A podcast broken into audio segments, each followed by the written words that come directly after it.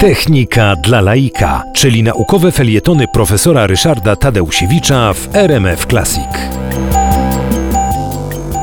Nautilus y, był potworem fantazji, ale zadziwiająco dużo elementów, które Verne wymyślił, udało się zweryfikować pozytywnie. Coś takiego naprawdę mogłoby istnieć, nie może we wszystkich szczegółach, ale generalnie y, ten okręt podwodny, taki jak ten Nautilus, mógłby istnieć, chociaż niekoniecznie y, byłby możliwy do zbudowania techniką XIX wieku. Długość miał, ten, ten Nautilus miał 70 metrów, średnicę 8 metrów, zanurzenie 7,5 metra. To są wymiary typowej łodzi podwodnej obecnie sprodukowanej. Wobec tego rzeczywiście takie okręty podwodne w tej chwili są.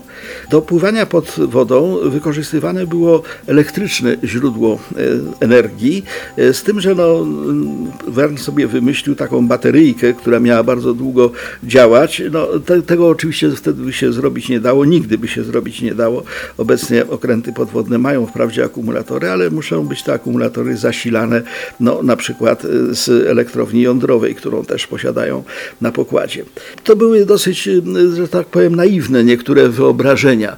Na przykład do tego niszczycielskiego działania Nautilusa miała służyć ostroga, która była założona na dziób tego po- potwora okrętu podwodnego.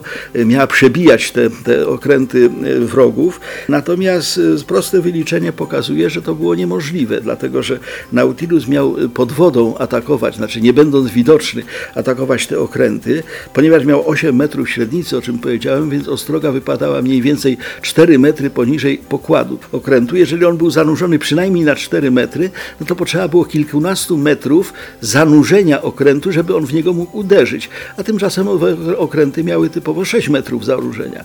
Z tego Verne tu sobie czasem po, pofantazjował. Niemniej jednak te jego fantazje były fascynujące, no i rzeczywiście e, wiele, wiele późniejszych konstrukcji nawo- e, do e, tego, do, tego no, do tej fantazji literackiej, bo po prostu napisał to znakomicie. I jeszcze jedno, ponieważ e, kapitan Nemo przestał być Polakiem mszczącym się na Rosjanach, wobec tego w 1870 roku ta książka mogła wyjść także w Warszawie pod zaborem rosyjskim.